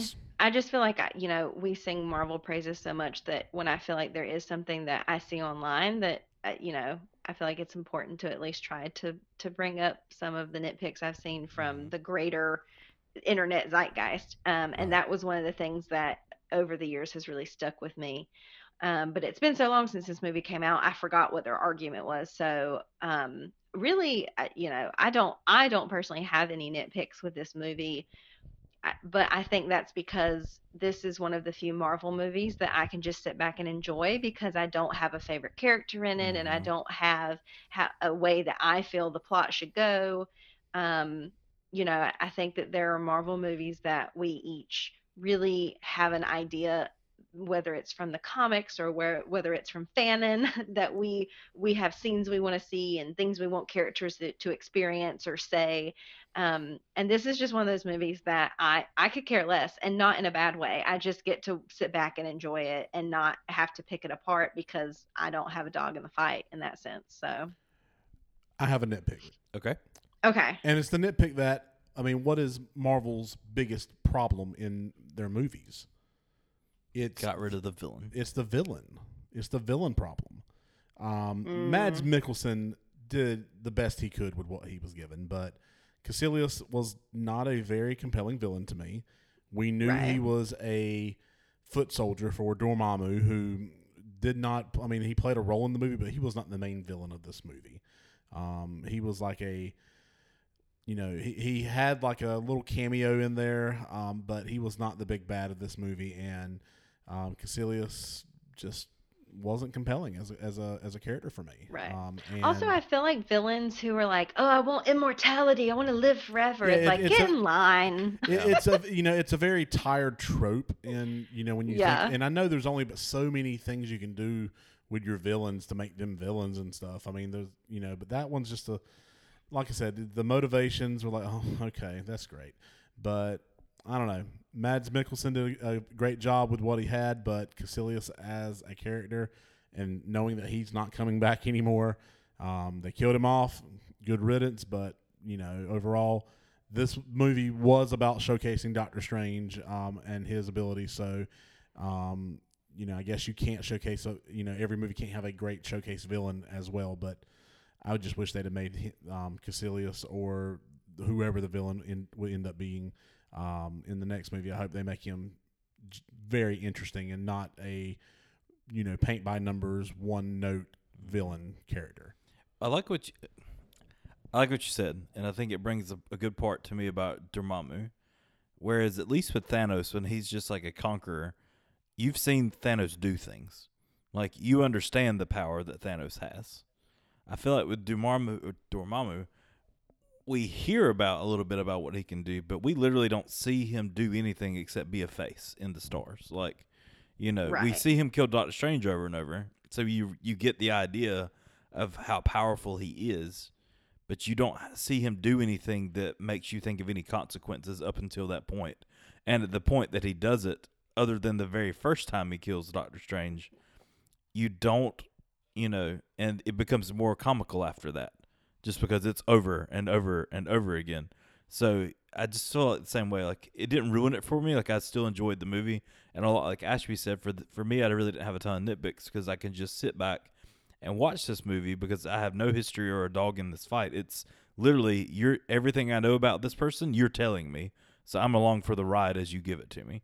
So I did enjoy it, uh, but that does definitely make sense now that you bring that up, Eric. Um, I just feel like they could have done more with it, and uh, you know we get they have another opportunity. We'll see what they do with it. I don't think it ruined it, but I definitely and there is that trend of just a giant big bad that just carries a big name versus giving a lot of backbone to it. Any uh, un- unanswered questions about the movie? Hmm. We're seeing Rachel Um, McAdams again, right? I hope so. It was just I I, couldn't hope help. She- so. she's going She to- was delightful. She was. Um, and here's a like a little interesting, I guess, little Easter egg uh, with her character. Um, she uh, her character in the comics is Night Nurse, but also while this movie was coming out, the Netflix Marvel verse had been coming out, and you had Rosario Dawson playing a different version of Night Nurse in those movie or those shows. Um, So I th- her character will return in Doctor Strange in the Multiverse of Madness. I'm pretty, I would say 95 percent sure. I remember seeing her being recast as uh, as her character. So, um, but she, yeah, Rachel McAdams is one of my favorites. Um, she, uh, we talked about her a couple weeks ago with Mean Yeah, Mean Girls. Girls. Um, she hit the big um, trifecta with Mean Girls, Notebook, and Wedding Crashers, all back to back to back. Um, so I'm just glad to see her as part of the MCU for sure. Um, my unanswered question would be, like, can we find like our own little um, sanctum? You know, learn magic ourselves. I mean, like th- this movie had a like a tall order introducing like actual magic Sure. to the MCU and making it just seem normal. Mhm. Um, you know, Right. to the point Like, where hey, to the point it's where Doctor Strange cool. steps out of a portal with Bruce Banner in Infinity War and Tony starts like, "You selling tickets or something? I mean, don't embarrass me in front of the wizards." I mean, Oh, yeah, Remember, yeah, that and, was and remember, Doctor Strange is a wizard because a sorcerer is a wizard without a hat. that's right. That's right. So yeah, There's about to be a really good argument coming up on Falcon Winter Soldier about wizards versus Yep. sorcerers. the big he's one of the big Um, three. That's right. And uh I my so I guess unanswered questions for me don't have anything to do with like plot or anything. I just I, I love magical artifacts. I think they're so fun and I really love exploring like part of the the fun of the Harry Potter books for me are, is all the like little ancillary things that Mhm. most people don't think about because they're focused on the plot and the characters like the magical creatures and the magical artifacts and the spells and like all these little things that go into making a robust world yes. um you know I, the same thing i love this the same thing about the lord of the rings like you have these like swords that have names and you have jewelry that's a part of like the eons of life on this planet of the elves that they've passed down from generation to generation of elves and so you have famous rings and famous necklaces and i i really eh, you know like they opened up this whole world of you know you have these relics right? And the relic Mhm. chooses you and they're in the sanctums they just have rooms of relics. And i just am like tell me about all of these artifacts. Like you're just glossing over everything and there's cases full of these relics. And i just want to know each one of them and what what each one does and the history of each one and like how relics work. Like you know the cape and the staff and the the boots that make him jump around like they all choose the sorcerer right but like once that relic sorcerer dies like then the relic goes back into a glass case until it chooses another one like i just have so many questions about relics and about the cloak and Um, none of that, none of that was answered. It's the same way a lot to me, like the collector that we see. I would love to just walk around and see all the little things that he has in there. The same way that it's so much like it reminds me of going on a field trip in Doctor Strange when you're in like a really nice museum, and it's like each one of these things is important. There's a lot of these things that are important to people that know things from the comics that we just had no idea about. You know that were probably shown, and we just you know right over our heads. Um, the one unanswered question I had, and it's been brought up more recently with WandaVision, is we see in the library there's one missing book that's in the chains and everything else. It's not necessarily like overly focused on, but it's right there in the middle where you can see like there's a book missing. Um, it- you know, rumors have speculated that this is the book that we've seen in WandaVision, um, and it could be, or it could not Mhm. be. But um, either way, that was an unanswered question that honestly, you know, seeing this for the first time, I probably wouldn't have thought much about. But given the history and everything else we've experienced since seeing it then and seeing it again, I couldn't help but to focus on that and realize, you know, how much one guy was able to do just by ripping a page or two out of a book versus somebody that has an entire book that they have stolen from this place and what could be in it. Yeah, Eric will also tell you that there's speculation about that book and how it pertains to certain episodes of Agents of S.H.I.E.L.D. Yes, in the sixth later in this episode, Mhm. actually. um, so, um, yeah. Any um random stories or like little rabbit holes you jumped in while researching this movie that y'all want to share? Anything on Tumblr? I mean, what you got? Um, I did not have time this week, unfortunately, to bring you guys some Tumblr uh, Doctor Strange stuff. Although there is there is a lot of that. Um, you know, before Doctor Strange came along, there was a big uh, focus in fandom between Tony Stark and Bruce Banner. Like they were science bros. You know, they would like get together and bro out over science because they were both like super smart people. And you know, I feel like if if anyone has the temperament to withstand Tony other than Pepper, it's Bruce. And so there's there's a lot of fanon around the friendship between Tony and Bruce, and it is it is vast and it is infamous, um, and it is way more than you see on screen, uh, per you know usual with fandom. But along comes Doctor Stephen Strange, and for whatever reason, fans, and maybe because I think it was Kyle who mentioned previously that there is a little bit more on paper as far as the comic goes with interaction between Tony Stark and Stephen Strange. So you do have a canon in the comics to, to pull from um, to create a relationship or a friendship between them. Um, but especially with what little interaction we get f- between them in Infinity War and how delightful, you know, Robert Downey Jr. always is on screen as Tony Stark and he makes fun of everything. And so, you know, that really ramped fans up into this frenzy of really loving the dynamic between Tony Stark and Stephen Strange. And so there is much, much fan art um, about that that dynamic and how Tony is forever getting on Stephen's nerves and it just all kinds of fun stuff about the cloak being inappropriate with Tony without Steven knowing and you know it's hilarious. Um and I, I again I would have brought it all you know more to you than just me rambling about it but I haven't had time. But maybe by the time this episode airs on Monday I'll have you know some of my famous memes for Yeah. you that will be Doctor Strange relevant Awesome. Your what what moment of the movie? Well, I have one random thing real Oh, quick. okay. okay. Um, not long. It was the same way I was researching or just like watching some YouTube stuff on it. And there's a doctor. I don't remember which country he's from. I believe he was British. I don't remember. Um, but either way, what he does, he's a doctor, but then he does like YouTube videos where he watches clips from movies. yeah, I've, s- I haven't seen him. There's also like a lawyer guy who does it. Yeah. Uh, you know, for uh, the same reason, just with lawyer stuff. Yeah, and so he's not necessarily there to pick it apart and like talk crap about it. He's more so just to take these scenes and be like, "Is this realistic or is this not realistic?" Yes. Um, and he does a good job too, just being upfront and being like, "Look, this is also a Batical movie, and there's other things beyond that that happens that you just kind of take with a grain of salt." But he did say a lot of the scenes there was a lot of things that were done very well, how things were actually very accurate, even down to some very you know minuscule things that shouldn't really matter, and they but they just stepped above and beyond to include these things to make it even more so real. Um, but he even breaks it down the scene where you see uh, Doctor Stephen Strange in his first surgery getting washed up, getting cleaned up uh, to get ready for surgery. Um, and he kind of broke that down. Um, talked about steps that were correct, steps that weren't correct.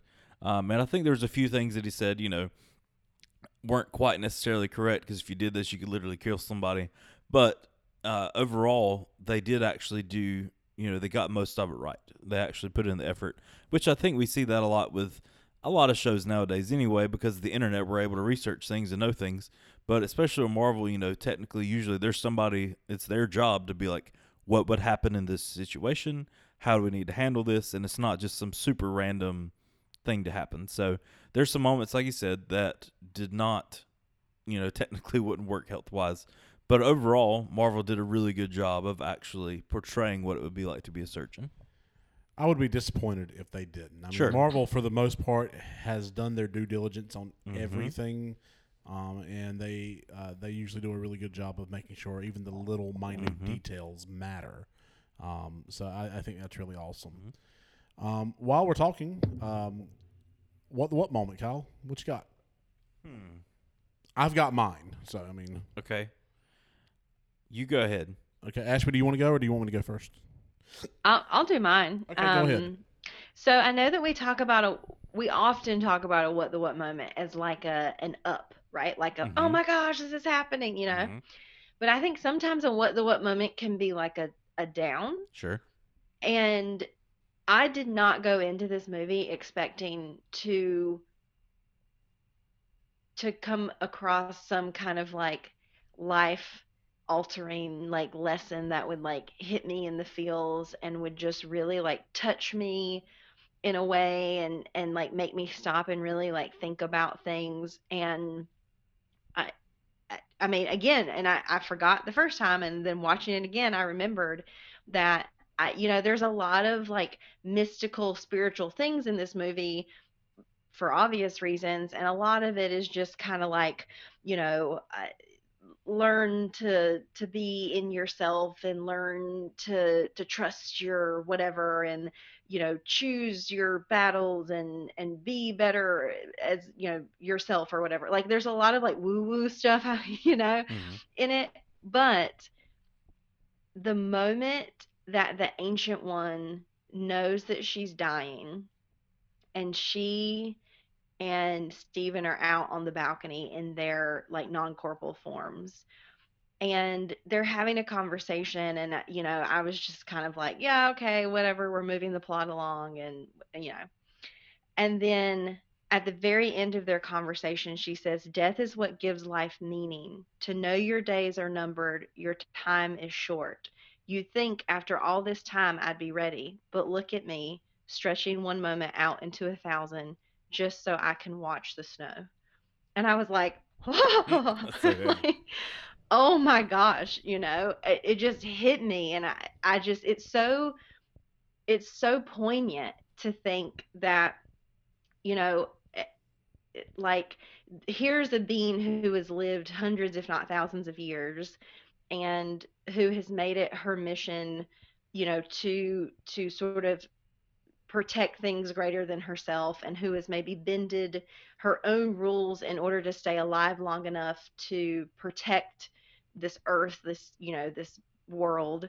Um and the idea that like in her you know in her final moments even as long as she's lived and as tired as she must be she's using what magic she has left just to live a few seconds longer to enjoy something as simple as snow, you know? And I, I that was a really big moment for me in this movie because it just sort of like took me out of the movie almost for a 2nd Mhm. and I was just like, wow, like that is that is really you know good. something to think about. So I thought it, it's not like a super up exciting moment, but it was definitely one of my favorite moments and one of my favorite lines from the movie. See, and when when we describe the what what moment, I think you can apply your own definition to it as it pertains. I mean, it's a very fluid concept, um, but for me, it's the most memorable thing. Mhm. And for me, my what the what moment this week is not an up moment. It, well, it might be depending on how,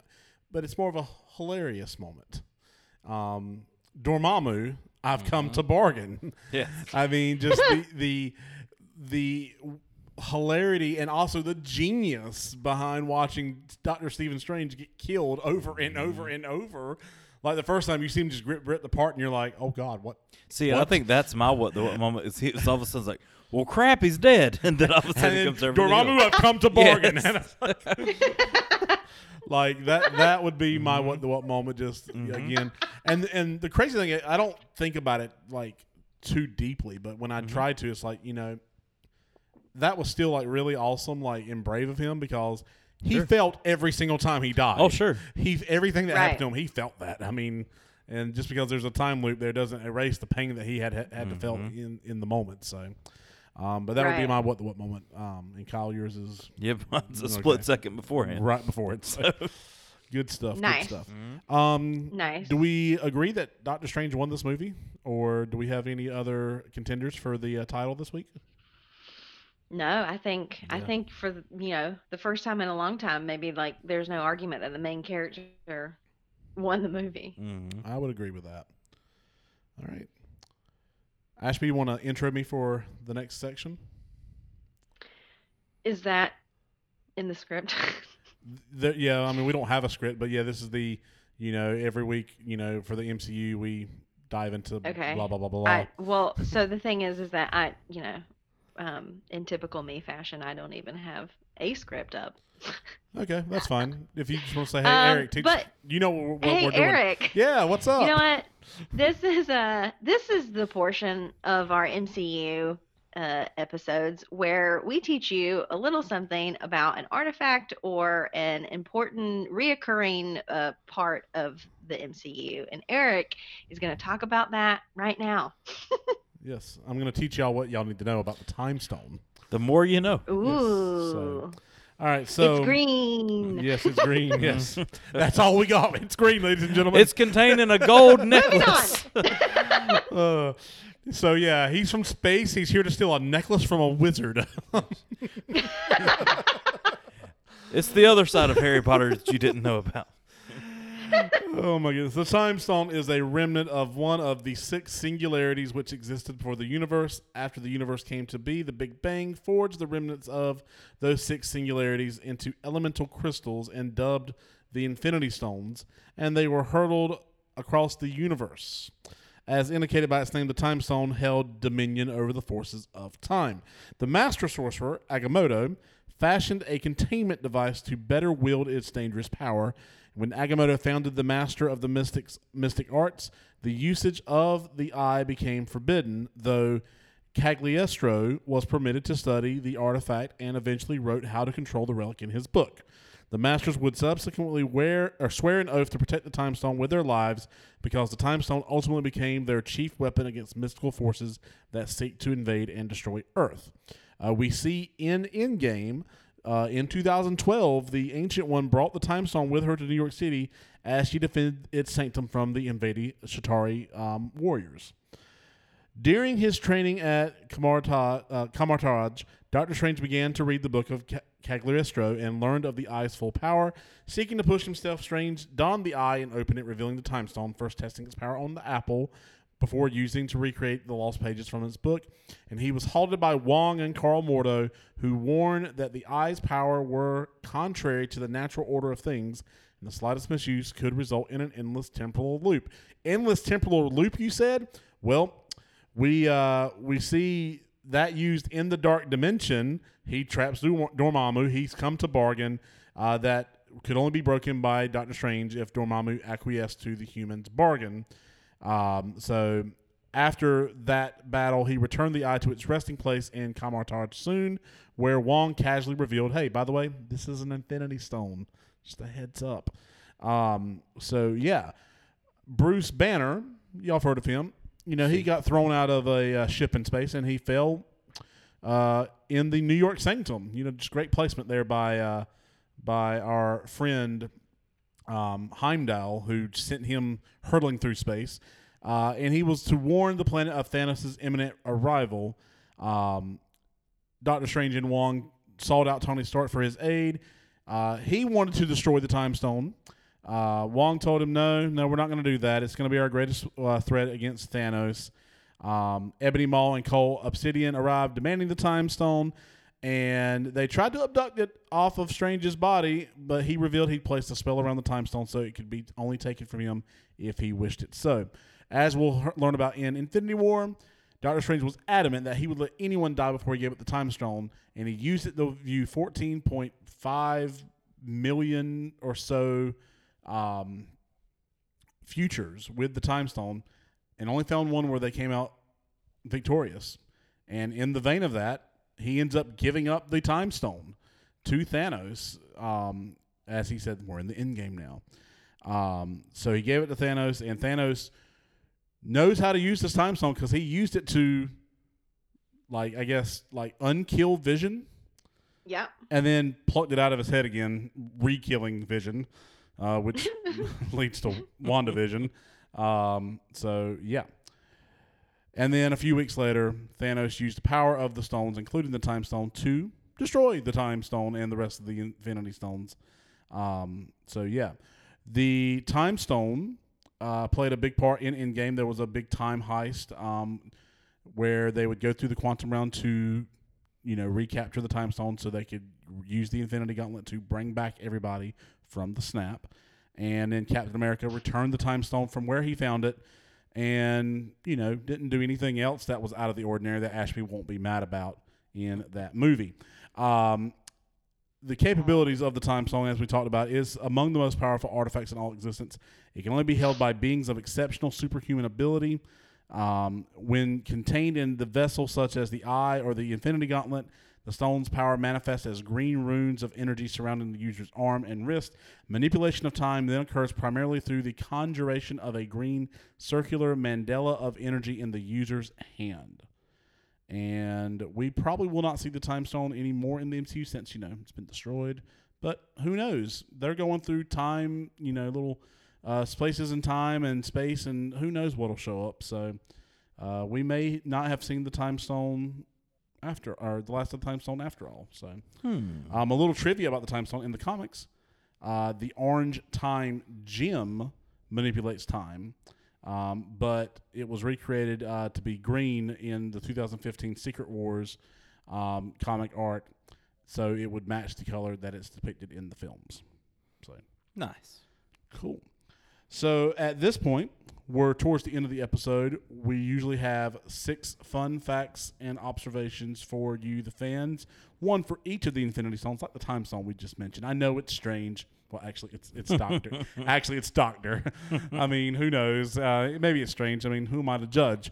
Uh, but we are going to do six fun facts and observations for you, starting with Kyle. Name one of your facts here. Go. Sure. Uh, actor Jaquan Phoenix was the first choice. Joaquin. Joaquin. I don't know why I said Jaquan. It's like I literally said it in my head four times before I said it. You know, Joaquin. Joaquin Phoenix. Phoenix. Fair. He uses a, he uses a J. I mean, who uses the J for the wa sound? I mean, come on. Well, he's Joaquin Joaquin Phoenix for now. Was the first choice to to portray Doctor Strange. Um, they actually went months negotiating with him, um, and I guess his managers, everything else. But I think money wise ended up falling out. Uh, producers then went after, or at least considered Johnny Depp and Jared Leto uh, to play the role.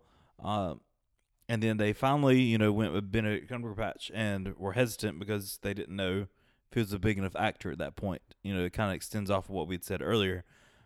I always take these in a little bit and just kind of think about those and think what it would have been like with any of those other actors. And once again, I think they would have done a good job, but I don't know if it would have done as well as what he did. All right, Ashby, number two. Or I can go. I can do number two if you want me to. yeah, you go first. All right, I'll let you do number three. So there have been references to Doctor Strange in earlier MCU films. Uh, first in Thor 2011, um, the Orb of Agamotto, which rests in Doctor Strange's Sanctum Sanctorum, can be seen among the treasures in Odin's treasure chamber. Uh, another reference to Doctor Strange can be seen in Thor: The Dark World. Uh, the Crossroads is one of the many phrases written on Erik Selvig's chalkboard. The Crossroads is an other dimensional reality that has a noticeable role in the Doctor Strange comics. And of course, the most famous one is in Captain America: The Winter Soldier when they let's see, what's the word I want to use? They rough up Jasper Sitwell for information, and they ask, you know, what kind of you know information they have on you know people, and he says anyone who could be a future threat to Hydra. He includes notable names like Bruce Banner and Stephen Strange, who was not yet a um, you know, he was just a surgeon at that point. Um, possibly, we, we, we don't know. The timeline's a little murky on that. Another possible um, reference to uh, other MCU films in this movie when Doctor Strange is in his wreck, he was on the phone uh, talking to someone about a possible medical case to take on. And they mentioned a 35 year old Air Force colonel whose spine was crushed in experimental armor. And some people think that's a reference to James Rhodes, um, Yeah. Rhodey. But After uh, Civil War. after Civil War. But again, the timeline does not exactly match up with that because this that moment takes place before Civil War. So some people are theorizing that it's actually the um, person seen in Iron Man Two with Justin Hammer's experimental armor, um, where it fails and Justin Hammer has to get up at the. No, he survived. He's okay. He survived. And they think the timeline might even stretch that far out to where Doctor Strange had his accident that early, and then all the other time, you know, gets us up to present time because he spent so much time in car, um, in karma, Kamar-Taj. yeah, Kamar-Taj and learning all the ways of the mystic arts. So, there's your number two. Number three. So, due to the popularity of the Marvel films, obviously we're into phase three. Rachel McAdams decided that she would thank you like to be in a Marvel movie. Um, unknowingly, she was the first choice for the role of Christine, and she accepted it. Um, but she was also previously approached by um, Jad- Jon Favreau as his first choice to play Pepper Potts in 2008 Iron Man, which she declined at the time. And no offense to Rachel McAdams, but you know, if you can't handle me at my phase one, then I don't think you deserve me at my phase three, but whatever. Rachel McAdams can do what she wants. She was in Mean Girls. That's true. She got hit by a bus. On Wednesdays, she wears pink. Okay. Number four. Um, this one goes back a little bit more to his origin in the comics, but originally he was going to be called Mister Strange, uh, but then there was some concerns that was too similar to Mister Fantastic of the Fantastic Four. Um, so for that reason, Stan Lee and Steve Ditko, uh, when they moved forward, then decided last minute to call him Doctor Strange. Um, but even that was problematic because at one point there was a villain called Doctor Strange that had appeared in an issue of the Amazing Spider-Man. Um, to get around that issue, they spelled it out Doctor D O C T O R instead of D R period. So that's how they said that's a different person. But I thought it was Mr. Doctor. Actually, it's strange. Could be. Well, Who am I to maybe who judge? am I to judge? Yeah.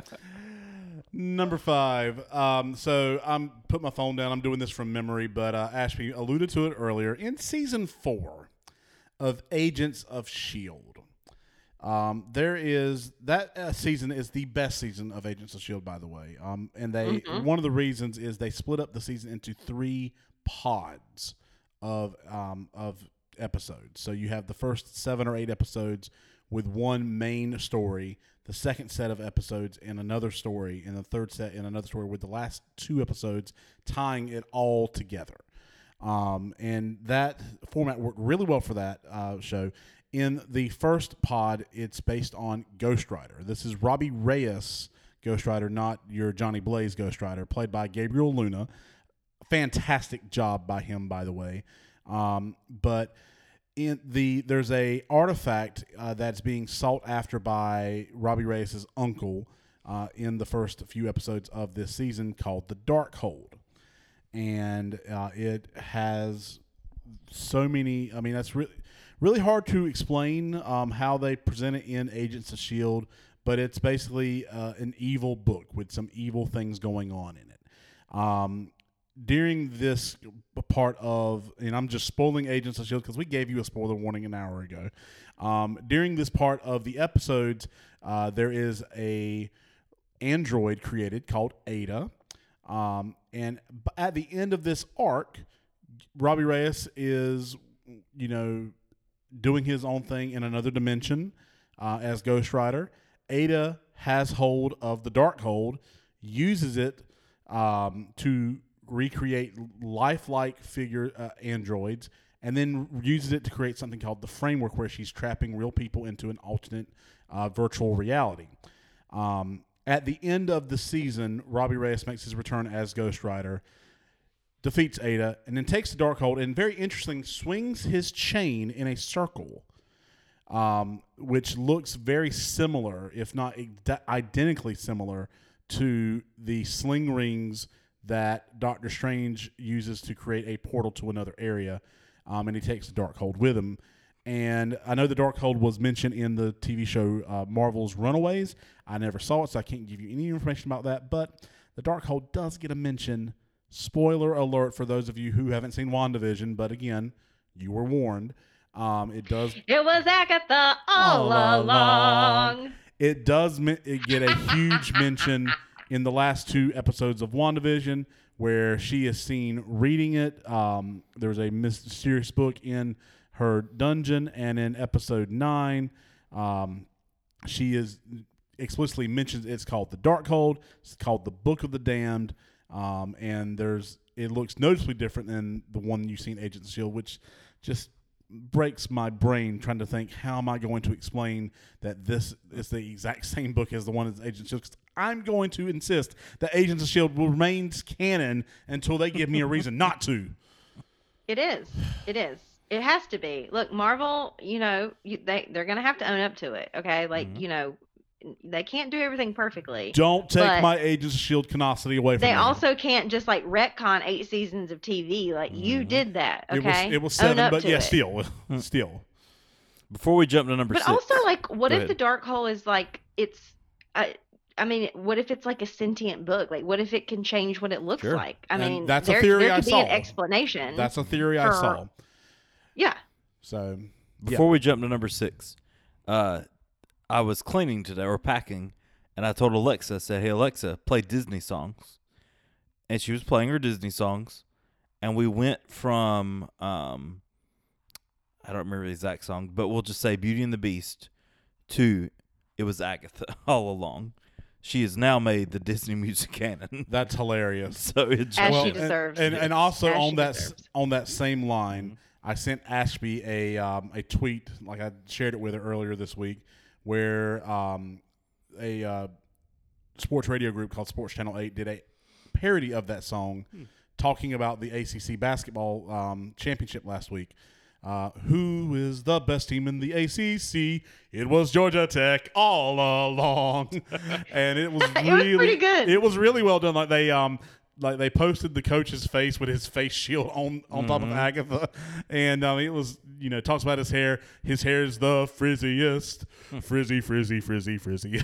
Just- yeah, yeah, so, yeah. Anyway, pretty nu- good. number six. good. Number six.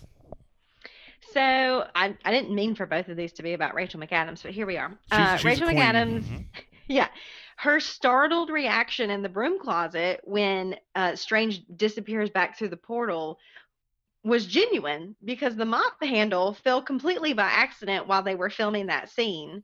And it scared McAdams like almost out of her skin. and so she has that reaction on camera. And Scott Derrickson, the director decided to keep it because in having the reaction she never broke character and so they kept it in the final film nice. I love it. We got some social media shout outs this week. Yes, sir, we do. Uh, this past week we didn't have a ton because the same day that we originally were going to record this podcast, We had a threat. yes, of there were major threats of giant tornadoes coming, and thankfully where we're located, we didn't really get hit at all. Um, it's because i watch twister anytime we're going to have tornadoes and i watch twister i ward them away I, I'm just thankful the the rain shield and the storm shield that I you know put over Johnson County. yes, we appreciate it. Yes. Um, but That's with right. that, whenever something like that happens around here, um, all of our social media attention to things like that go, you know, to more responsible things. Uh, but some of you did jump in. Uh, Amanda Newport said this movie is trippy AF, but I liked it a lot. Uh, James Nichols says it was a good character. Um, let me jump over here real quick. Loading, loading, loading. Get that Facebook loading. It was Facebook all along. Um, I've been working on my evil cackle for Halloween this year. I'm going to be Agatha. nice. I want to be Vision, maybe. I don't know. Okay. I, I feel like for Halloween we got to do themed cos- costumes. I mean, just, just saying. Because For by sure, that for point sure. we'll be able to ha- celebrate Halloween together in your new house. Sure. Halloween parties. Yes. Um, Cal can be Fietro. that was literally who I was gonna pick. It's like I can pull that off. I, I, I won't be visioned as the lucha wrestler he dressed up as for Halloween. There you go. There you go. Um, and then Robin Stauffer, I think it's Stoffer, yes. Stauffer. Nice. She works with your mom. Okay, awesome, She's the art teacher at Glendale Kinley. cool. Good friend. She also likes I'm sorry. Burgers. That would be Ann Weaver. yeah. Uh, Ann Weaver That's was the the, only art person teacher that there, works there. Ten years ago. My first year, she retired after working with me for one year. So I don't try- sorry about that. I reject that reality. I don't believe you. own. You never worked there. Mr. Holly was the PE teacher, and he still is. You've never worked at Glendale Kinley. Um, my aunt June still you only teaches. think you did because I programmed you to think so. yes, my aunt June still teaches the music there. No, she wasn't there. It was some other lady. No, she was there. when I was a kid. No, no, she was in That's the what middle I'm school. trying to say. Uh, You're thinking of Judy Daniels. yeah, there you go. Okay, back to this. Uh, Robin says he's one of my favorites. So see, I told you earlier that you know somebody out there it was one of their favorites, and that's who it was. And that's it for the week. Um, we had a few another question uh, about powers and such. I think Hunter replied. Yeah, that's So- a, that's a good question though. Um, I know it's late. Uh, we're doing this on a Saturday night, and um, you know, but good question to go out on. Um, what magical ability would you want? What what ability would I want? Magical ability? We posted online this week because, and it, this was on the day of the storm, so it really didn't get much love. Um, but you know, Doctor Strange introduces magic to the MCU in this movie. So if we were able to choose a magical power, what magical power would you want to be able to do? I know mine. It Okay. would be the ability to open up a portal and go anywhere I would want to instantly. That's good. Like if we're yeah, doing I love traveling. like I love traveling. I don't love the act of traveling, but I Mm-hmm. love doing it. Like getting to a new place and exploring it. So if I want to go to Italy, you know what? Let me do this little sling ring here. Um, let's Open go up to, a portal. Let's go to Italy. Mm-hmm. all right. Yeah. When the moon hits your eye like a big pizza pie, it's amore. Yep. You're gonna Yeah, need Harry there's Potter's a- invisibility. There's cloak, a though. really good restaurant like right at the foot of the Eiffel Tower, and I hate the idea of like having to go through the rigmarole of traveling to France. But if I could just pop over to that restaurant on like a Saturday night and have some French onion soup and a glass of wine, and then just Like pop back into my house. Yeah, that would be. I mean, one of my favorite international places to go Yeah. is a place in um, Johannesburg, South Africa, called the Mug and Bean. Uh, apparently, they have great coffee. I don't know. I don't drink coffee, but they have a wonderful breakfast, and their hot chocolate is to die for. So, Well, you said, you said moon hits your eye. All I could think about was a big pizza pie from New York. Where I would just go to New York, yep, grab a pizza, and come back home. yep. Um, Yeah. Although I will say, if it wasn't that, I've always been fascinated with the idea of controlling water. And I guess, Hmm. you know, magically you get into the realm of like being Aquaman or whatever. Sure. But like, I, if if we can pick any magic and like any you know magic dealing with a natural element, I, just the idea of being able to breathe underwater and the, the idea of being able to control water. I've always been a big water baby. Like I grew up with a pool in my backyard, and so I could swim from a very young age, and it was hard for my parents to keep me out of bodies of water, and so I I feel like I've always loved the water I in like to- whatever form. I like to think of these powers in ring form, like in Captain Planet. Yes, So, like you said, like Yes. controlling water. Like, okay, water. I totally thought. Yeah, that's I would definitely have the water ring for sure. Mhm. cool. I think mine, and it's funny because if I ever watched superheroes growing up or anything, it was not a character I cared for. But I would love to be able to control things with my mind, not control people, but just be able to move things and make them work without me having to physically do it. Part of that makes me just sound really lazy. But the other side of it is just like how cool would it be to be able to work on things without you doing multiple things at the same time, but like to control things with your mind. But when like I go back and watch X Men, for instance, I ever, you uh, know, Professor Xavier was not my favorite character. Jean Grey was not my favorite character. It was more so the action people, you know, that could fly or shoot lasers or have claws that come out of their Gambit. hands. Yeah, Yeah. Gambit. Yeah, Kinetic he, he, Yeah. yeah. He he was can use a card and you know hurt somebody. It's awesome. Yeah, my my Yeah. first answer always was I wish I could fly.